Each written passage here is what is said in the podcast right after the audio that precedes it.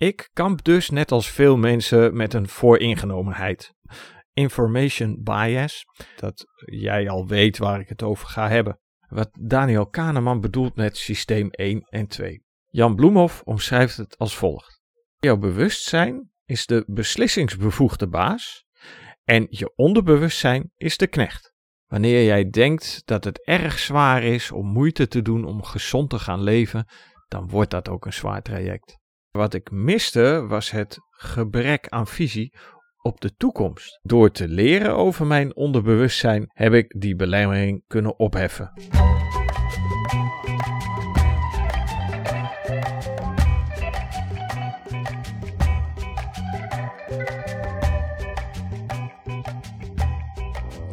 Dag beste luisteraars, fijn dat jullie weer even tijd kunnen maken voor een uh, nieuwe aflevering van de Rookstop Buddy podcast. Het was een lange, inspiratieloze winter op het gebied van audio-opnames, maar ik heb het gevoel dat ik terug ben en aardig wat inspiratie heb opgedaan die ik met jullie wil delen.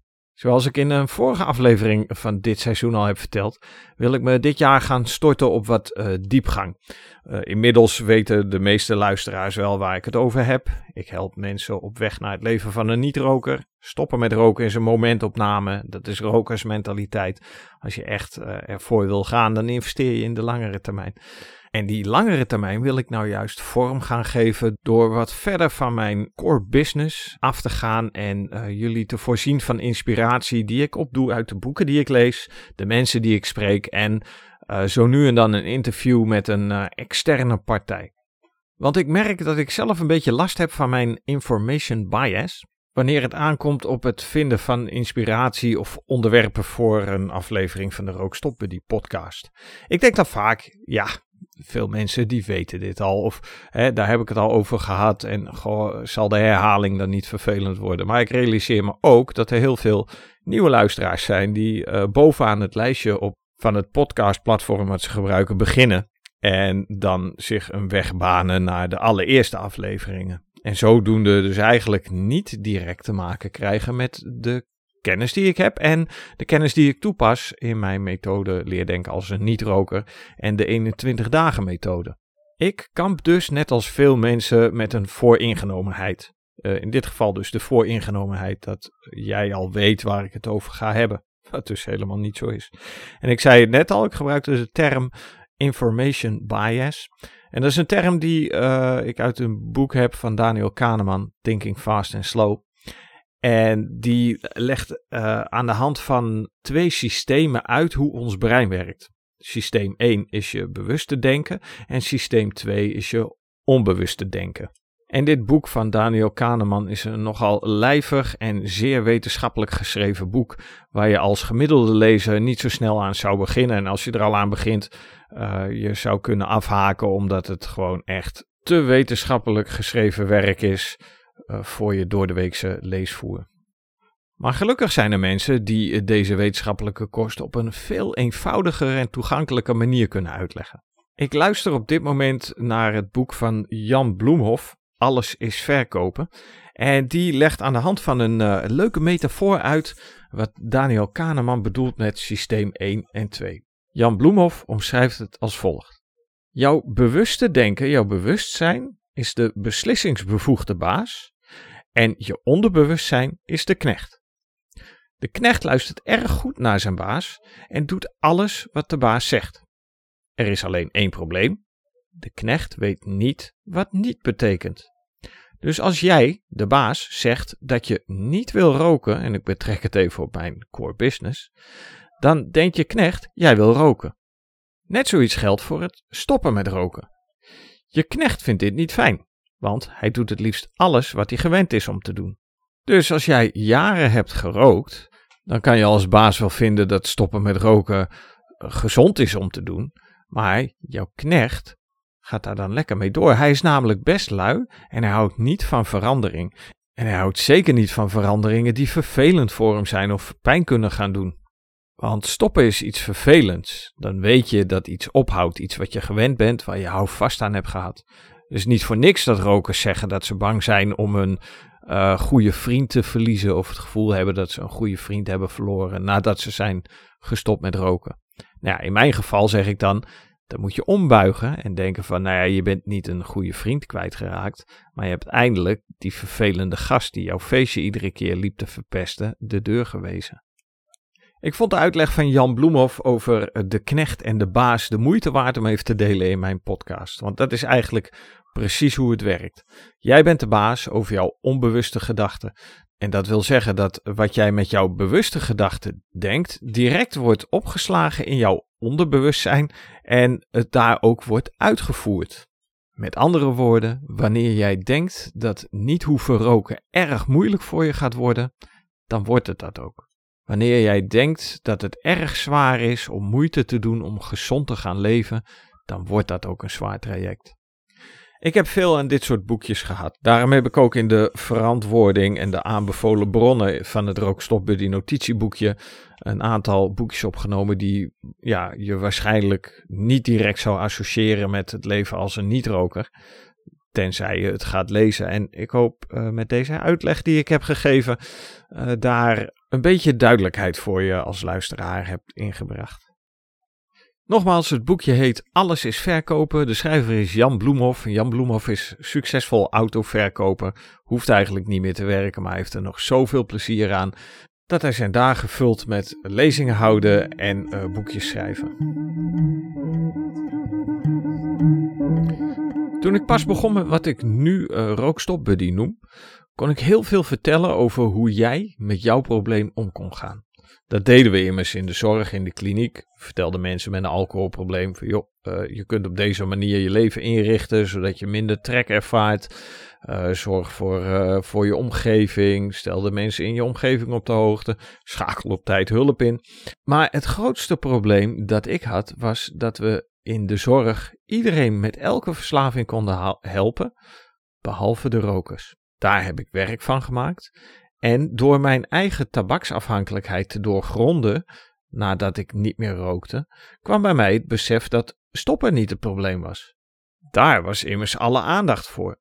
Maar wat ik miste was het gebrek aan visie op de toekomst, de voordelen voor de langere termijn.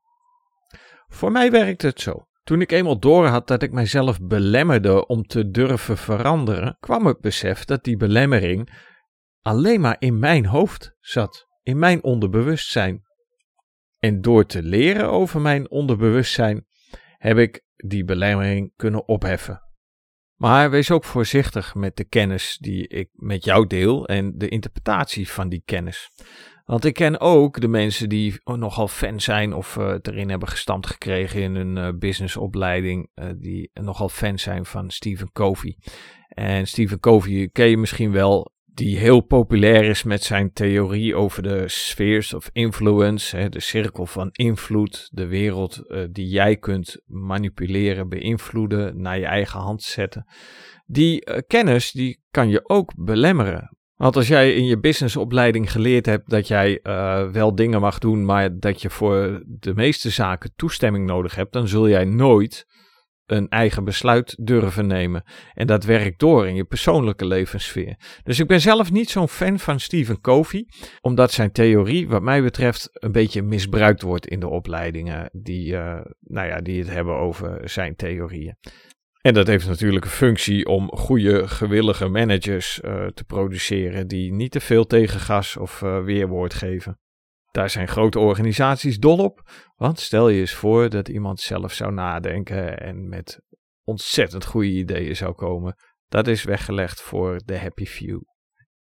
Mijn advies: zoek de grens van je frustratie op. Dat is waar verandering plaatsvindt als je het eenmaal kunt doorbreken en kunt aanpakken. En laat je niets wijsmaken dat jij geen invloed hebt op je leven. Want ja, je hebt misschien geen invloed op uh, wat je wel of niet mag van je baas, maar jij hebt alle invloed op de manier waarop jij wil denken en de manier waarop jij wilt leren denken. Dus pak die boeken erbij, ga Jan Bloemhof lezen of luisteren. Vind een podcast waarin zelfstandige ondernemers eh, het hebben over hun successen en nog belangrijker hun falen, zodat je diezelfde fout niet uh, zelf hoeft te maken. En ga aan de slag met verandering. Sta op die duikplank en neem die duik van de hoge. Ook al zwem je nog met zwembandjes. Wanneer je mensen op hun sterfbed zou vragen waar ze het meeste spijt van hebben, dan gaat het meestal om de beslissingen die ze niet genomen hebben en niet om de beslissingen die ze wel hebben genomen in hun leven. Dat doet me denken aan een hele mooie oefening, een schrijfoefening, om je eigen grafreden uh, op te stellen. Dus stel je voor, jij uh, staat bij je eigen kist en je zou mogen vertellen uh, hoe jouw leven is geweest, waar je trots op bent, uh, waar je spijt van hebt gehad. En dit is een hele mooie oefening om erachter te komen wat je op dit moment zou moeten doen om ervoor te zorgen aan het einde van je leven terug kunt kijken op dingen waar je geen spijt van hoeft te hebben. Een van die veranderingen die in mijn leven heel veel invloed heeft gehad, dat hoef ik je niet meer te vertellen, maar dat is mijn beslissing om nooit meer te hoeven roken. En dat heeft me hier gebracht dat ik uh, luisteraars heb die naar mijn verhaal zitten te luisteren, zich daardoor geïnspireerd voelen en een verandering in hun leven durven aan te brengen. En voor de rokers onder ons, ex-rokers, inmiddels niet-rokers, die weten, rokers draaien op de automatische piloot. Ze doen een programma en dit programma kun je niet wissen. Wat ik je wel kan vertellen is dat je het wel kunt overschrijven door een nieuw programma. Vragen roken nooit om te denken aan het gestopt blijven. Dit is hetzelfde als die roze olifant, weet je wel? Met de rookstopbuddy-methode vraag ik jou om na te denken over hoe jouw leven eruit gaat zien. Morgen, volgende week, volgende maand enzovoorts. En geen van de mensen aan wie ik gevraagd heb om deze oefening, het visualiseren van je eigen toekomst te doen, heb ik horen zeggen, ook niet de zware en verstokte rokers, ja, dan zit ik in een scootmobiel met een zuurstofflesje en uh, kan ik eigenlijk niet meer zoveel. Dat is dus de toekomst die je wenst. Maar het zal bij een wens blijven als jij niet nu actie gaat ondernemen om die verandering in gang te zetten. Dus ga nadenken over hoe jouw toekomstbeeld eruit ziet, hoe je erbij zit en vraag je dan af, ga dan weer terug naar het heden, vraag je dan af, wat moet ik nu doen om over zoveel maanden, zoveel jaar er op die manier bij te zitten. En het werkt. En het is een uh, voortdurend proces.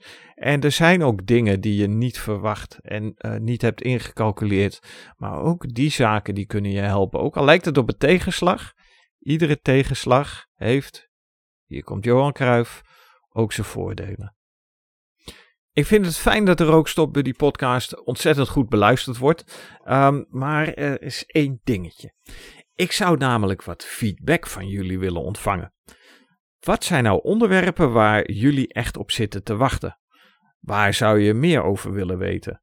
Zijn er onderwerpen waarvan jullie zeggen van, oh, die worden onderbelicht in de uh, reguliere media en waarvan je zegt van, oh, daar zou ik graag meer over willen weten?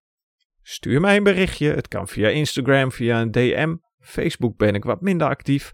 Uh, op de website rookstopbuddy.nl staat mijn telefoonnummer en een e-mailadres. Stuur een berichtje of uh, spreek een berichtje in via Spotify. Die heeft ook de mogelijkheid om uh, via voiceberichten te reageren. Ik zou het leuk vinden als ik wat hoor. Met die onderwerpen kan ik weer nieuwe afleveringen maken. Op deze manier heb ik ook gewerkt aan de rookstopbuddy methode. Alle input die ik in de afgelopen jaren heb ontvangen vanuit de zorg, vanuit de verslavingszorg, vanuit mijn omgeving, heb ik verwerkt tot wat nu de rookstopbuddy methode met het rookstopbuddy notitieboekje is geworden.